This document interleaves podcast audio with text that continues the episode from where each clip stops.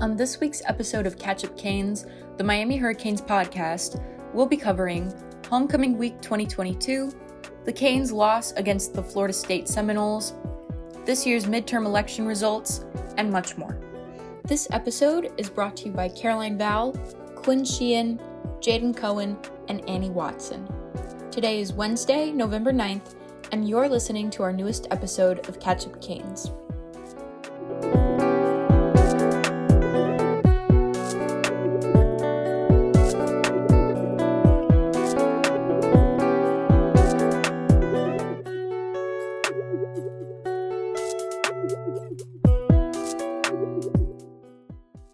Yesterday, November eighth, was Election Day for midterms, featuring some important races for Florida, including the gubernatorial and Senate seats. Those races included incumbent Republican candidates Senator Marco Rubio and Governor Ron DeSantis, who each won their respective seats against their Democratic opponents. These included former Orlando Police Chief and Representative Val Demings for Senate and former Florida Governor Charlie Crist for governor. Several local representatives also retained their seats, including Republican Representative Maria Salazar of District twenty-seven, the district in which the University of Miami is situated. However, some elections in Florida made national history, such as the election of Democrat and gun control activist Maxwell Frost for the Orlando-based representative seat. Frost, who previously served as National Organizing Director for March for Our Lives, became the first official Gen Z member elected to serve in Congress ever. The twenty-five-year-old politician tweeted after his win, "History was made tonight. We made history for Floridians, for Gen Z, and for everyone who believes we deserve a better future."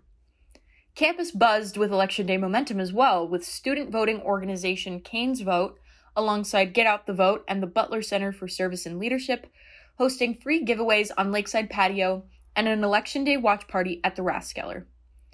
In an effort to learn more about how students participated, we spoke to a few who were willing to share why they moved to the Bulls. Hi, so thank you so much for speaking with me. Um, do you mind starting by, you know, introducing yourself with your name, your year, your major, all that? Sure. Uh, hi, my name is Izzy Souls. I'm a junior, and I'm studying biology and political science. Okay, awesome. So what kind of brought you to the polls this year? What were some of the issues that on the ballot that you thought really needed your vote? Sure. So um, I'm a registered Maryland voter. Um, and although Maryland is a pretty solid Democratic state, I find the local elections really important. Most specifically um, was the Board of Education. Mm-hmm. My mom's a teacher, so this is um, like an issue that she's really passionate about. And, uh, you know, that's probably what I most cared about, I'd say. Okay, awesome. And you don't have to share if you aren't comfortable, but do you mind sharing, you know, which way you leaned, more or less? Sure. Um, I'm a liberal, um, like most people in Maryland, I suppose, and that's what we voted for. Mm-hmm. And uh, especially cool this year is Maryland elected Wes Moore, who's um, the first African-American governor for Maryland.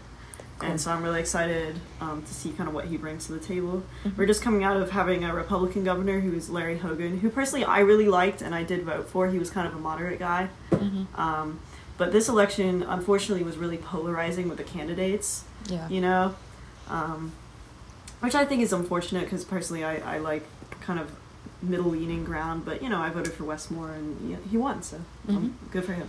Yeah, and what do you think about how the elections went in Florida? Um, we also had our own historical election with um, Maxwell Frost, who was the first Gen Z Congress member to be elected. Um, I don't know, what are some of your thoughts on how Florida's elections went? I'm a little disappointed that um, Marco Rubio won again and Ron DeSantis as well. Um, you know, I, I learned the other day that um, Marco Rubio misses um, more than seventy, like he misses more votes than seventy-five percent of other um, congressmen or Senate, whatever he's in, which I think is just appalling, quite frankly. Like, why do you get that position if you're not even going to vote? He's not even showing up for Florida. And so I'm kind of mad that he's got reelected, you know, when he's not really even putting in the work. Mm-hmm. Um, as for um, the Gen C guy who got elected, that's pretty cool. Mm-hmm. It's nice to have people from our age group being elected to Congress finally, especially because I feel like it's a lot of um, older people. So hopefully he'll bring some new ideas to the table. Very cool. Well, thank you so much. I really appreciate it. Yeah, thank you.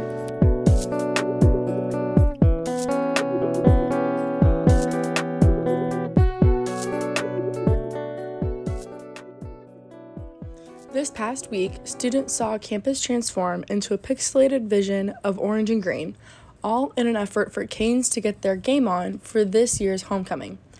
The Game On theme, chosen this year, took a unique approach to excite students for the annual game against Florida State, imposing a video game theme on everything from Sebastian the Ibis to campus landmarks and more. According to Katerina Jenkins, one of the vice chairs of this year's homecoming, the theme was chosen in an effort to make homecoming an approachable experience for all students.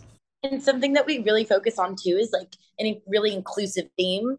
Um, so, you know, obviously, like, inclusivity is incredibly important. Um, Lindsay will probably talk about what the, our pageant change, but looking for something that everyone can relate to. So, like, you know, in past, we've thought about different themes that maybe not every student can relate to, understands, has been, but, you know, everyone's seen or touched or interacted with a video game. So it's really easy to kind of, like, it doesn't give anyone an advantage, but it still feels, like, somewhat relatable. Hurricanes Help the Hometown, the annual event where student organizations work on service projects to help the local Miami community, was also able to achieve an impressive participation rate, with many students coming together to work on a variety of different missions. In the past, it's finding like a community partner or a student organization to work with, but this year our amazing like chairs, we have two chairs on H S T H, um, worked with finding over eighteen student orgs, um, and they're gonna do each be doing service components. So they'd have to do like the logistics of like um, planning out and like spacing out like where um, each org is gonna go, like working with the orgs, getting the orgs money to like fund their service component. The homecoming pageantry this year was one aspect of homecoming that saw a significant change, being renamed from the King and Queen Court to Homecoming Royalty or Homecoming Court. According to Lindsay Foucher, a junior and vice chair of the Homecoming Executive Board, this was one way they hoped to make some of the events more inclusive to students. Basically, the idea behind this was to open it up and make it more inclusive for students of all identities on campus, um, because everyone should be able to enjoy homecoming, no matter who you are or what you identify with. Um, and so this is what we really valued in making these changes. And so within the event itself, it's going to be a little bit different as far as crowning the winners. Instead of having the king and the queen and the prince and the princess, we'll just have the top four winners be the homecoming royalty court. And so they'll be showing up to all of the events um, in the week following.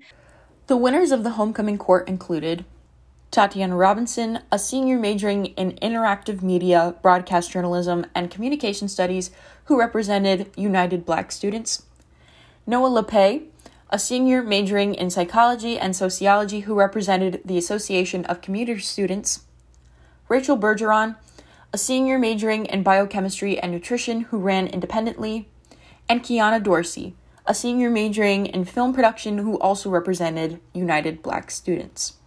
Though the Hurricanes faced a tough loss against F S U on Saturday, many students were still more than satisfied with their homecoming experience and had plenty to look forward to. For instance, Hurricane Productions was able to bring back its traditional homecoming concert for the first time since the pandemic, with students running to see globally recognized and award-winning artist Flo Rida bring hits like My House, Low, and Whistle to the Watsco Center. The Miami-born rapper indulged the crowd by throwing out roses, champagne, and dollar bills, and he took plenty of chances to honor the U by wearing Canes football merchandise and throwing up the signature U hand gesture. Here, one student tells us her experience being front row at Watsco and what some of her favorite moments from the night were. My name is Ashley Jennings. I am a freshman from Richmond, Virginia, and I'm an undecided major. Um, so yes, this is my first ever homecoming event. I was really excited about Flo Rida when I heard he was going to be our singer. I saw it at the game. Um, and I honestly didn't really realize how many amazing songs he had until a few days coming up to the concert, when I had been like looking into his music, like how many iconic songs that I kind of knew all the words to. So I got really excited. I knew when, when they announced Flo Rida was coming, I was super pumped just because I, like, knew his name, and I was like, that's really huge that he's coming for free. But then, yeah, I got more and more excited as I figured out some of his big songs, all that kind of stuff. Um, I was in the front row. I had won a floor pass just, like, in one of the drop-bys. I saw them giving him out, and I got there super fast. So I got there. Um, um, pretty early at like six thirty, and yeah, I was in the a front row, which definitely changed the experience. I think anyone in the in like the pit in the front definitely had a just like a more interactive experience, and the people probably up in the top, I can't speak for them, but I think it it like made the concert. I got to interact with the the singers and um with Flo Rida and all of his backup people, and I I got money and things were thrown, and yeah, I, I really, I thought that was super fun. Nothing like I'd ever had before at a concert. I think there were a lot of really, really cool things that they don't do at like normal concerts. How they would, like the, he would come into the crowd, like he stood right in front of me and sang, or um, when he ran through and the spotlight was on him, I thought that was really cool. I liked when he brought all of the um, H P people onto stage. I thought that was really cool to see all the people who had put so much work into it, being able to like be on stage with him. And my favorite part was probably when he brought his sister on stage. I just thought it was so cute. And she was like nervous, but she looked like she was having the best time and just like proud of her brother, but also embarrassed to have her, him up, calling her up there. I don't know, I thought it was super cute. So yes, I thought it was a great time. I'm really glad for the experience.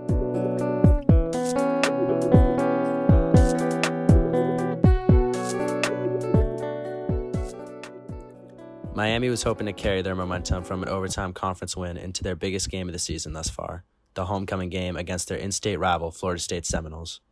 In their first home night game of the season, a reported sold-out crowd packed Hard Rock Stadium to watch the Canes take on the Seminoles.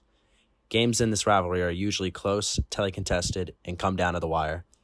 However, Saturday's game was none of these things, as the Hurricanes were blown out at home by a score of forty-five to three. The game started promising enough, as Miami appeared to force a punt on Florida State's opening drive, but a pass interference penalty extended the drive for the Seminoles, who took advantage with a fifty-six-yard passing touchdown to open the scoring. The Hurricanes would respond with a forty-nine-yard field goal on their opening drive, which made it seem like it would be a close game. However, from that point on, it was all Florida State, as they scored thirty-eight unanswered points to close the game. Florida State quarterback Jordan Travis threw for two hundred two yards and tossed three touchdowns, while Miami quarterbacks totaled sixty-two yards between the three of them. Starter Tyler Van Dyke exited the game with an injury on the same shoulder he hurt against Duke, and Jake Garcia and Ja'Curry Brown struggled to get the Canes offense going all game. The Seminoles running backs also torched the Miami defense with two hundred twenty-nine yards on forty-nine carries and three touchdowns.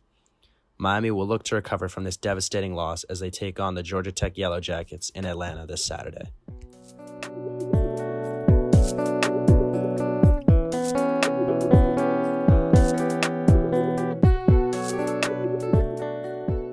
Whether it's Florida paper cut or mono at that college dorm party you went to last week, medication and medical attention are required in a variety of instances.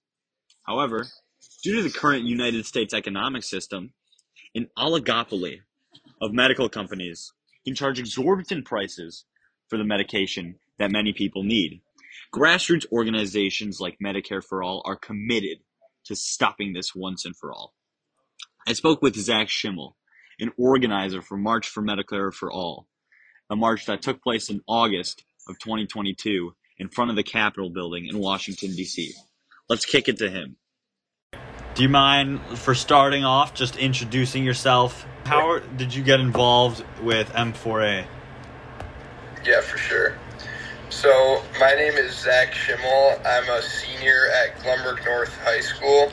So I really got into politics during the twenty twenty presidential campaign season, where I found I was very supportive of uh, the Sanders campaign, because I felt like he provided an alternative to the country that we have, ran by sort of big business elites and the wealthy ruling class. And one of those policies specifically that I felt that I was passionate about uh, was Medicare for All, because in the healthcare industry, you have these massive private insurance companies, as well as uh, uh, pharmaceutical companies, making tons of money off of uh, charging uh, crazy prices for these healthcare services that everybody needs. So uh, last year I saw, well, back in twenty twenty-one, I went to a M for M for All rally in Chicago, so I kind of got introduced to them at that time. And then last year, I saw they were trying to onboard some new volunteers, and this was in probably February of twenty twenty-two. And I went to the onboarding session and then been a part of the uh, group ever since. That's awesome. So, yeah, I, I mean, I think you're right. I think um, we we in our current society, we we allow sort of these big businesses to take advantage of inelastic sort of necessary things like um, insulin, um, just medicine in general. So, you know, what what would you say Medicare for All, like if you had to boil it down into one sentence, what, what y'all's aim is? What what could you say about that? Yeah. So I would say that our aim is to have Medicare for All, and I would define Medicare for All as a healthcare system where every uh, American is guaranteed full healthcare coverage by the government. But, you know, I think it also kind of depends who you're talking to. You know, I think when you get down to like the the real inner workings of what Medicare for All means, it kind of, people seem to have different viewpoints on what it is, I would say. It's like exactly what it is. Yeah, so so it, it, it, it, would I be correct in saying Medicare for All, It, it everyone's under the same blanket idea of, you know, increasing accessibility and making it a human right to have med- Medicare. But when you get down to the nuts and bolts, people that like people's definition on that sort of differs.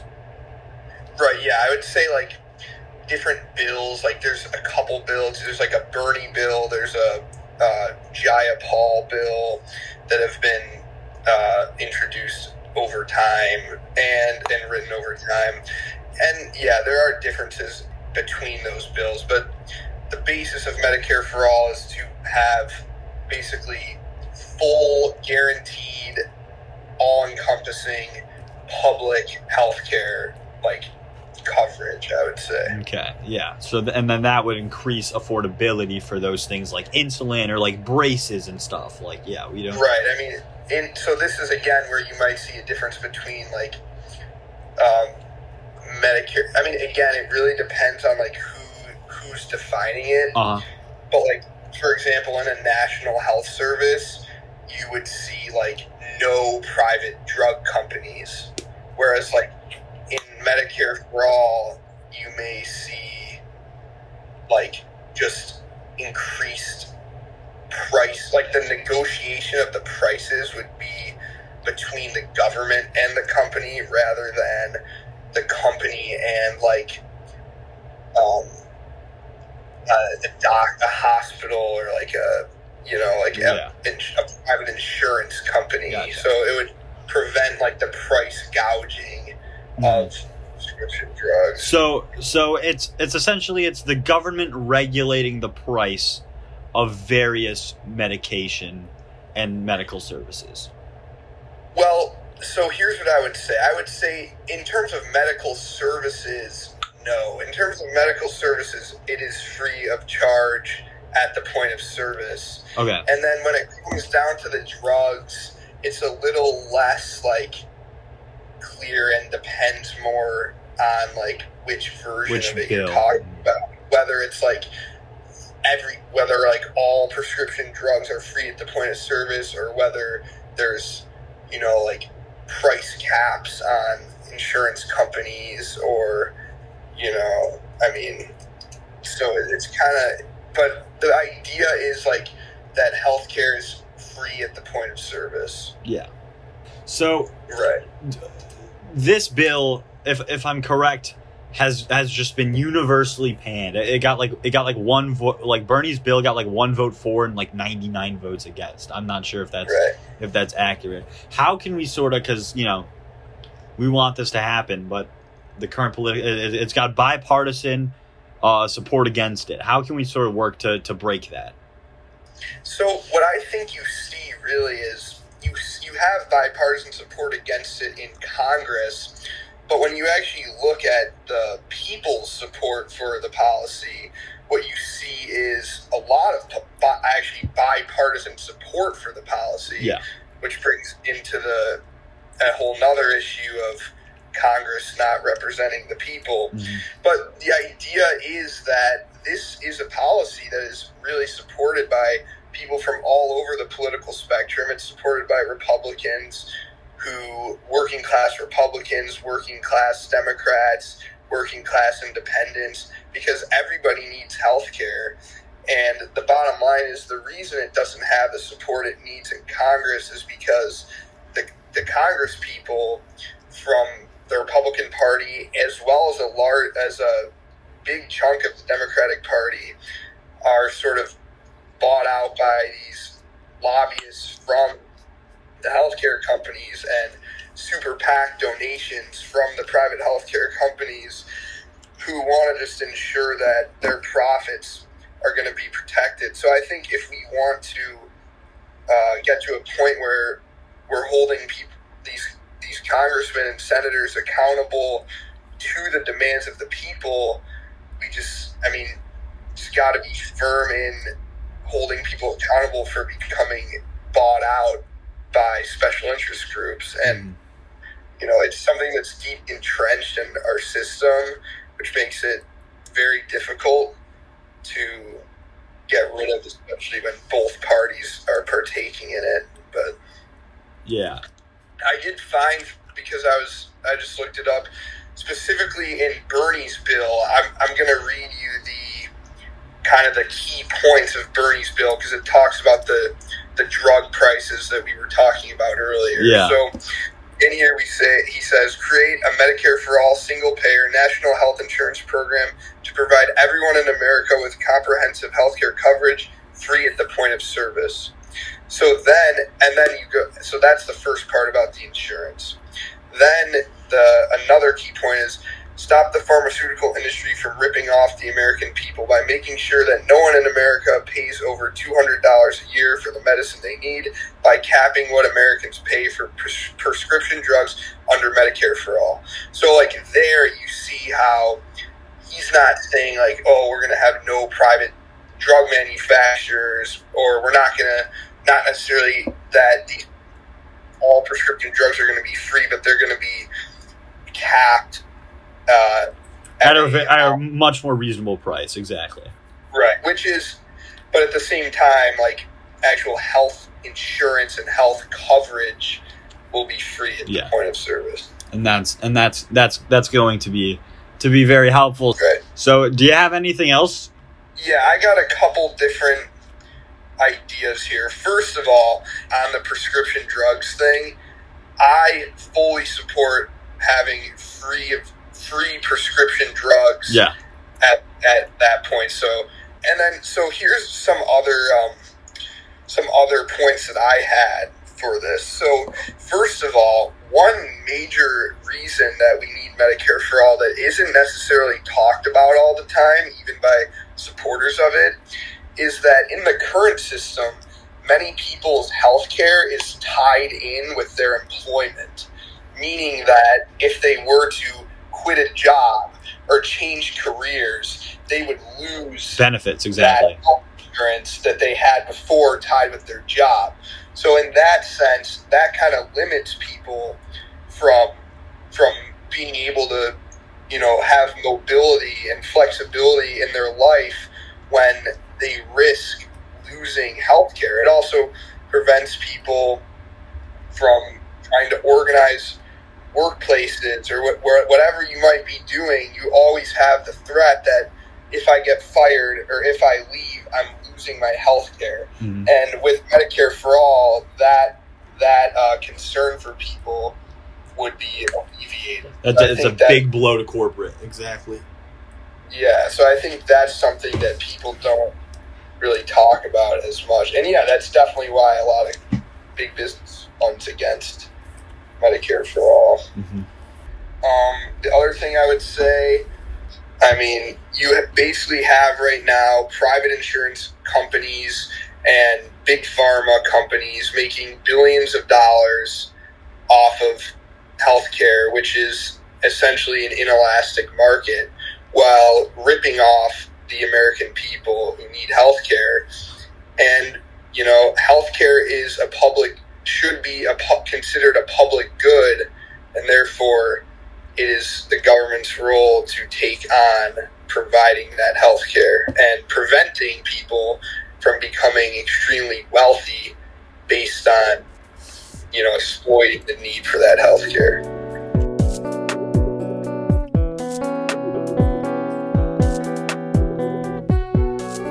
This episode of Catch Up Canes was brought to you by the Miami Hurricane. Music is conducted by Aidan Lalonde. We thank you for listening, and we hope you'll be back for our next episode. Go Canes!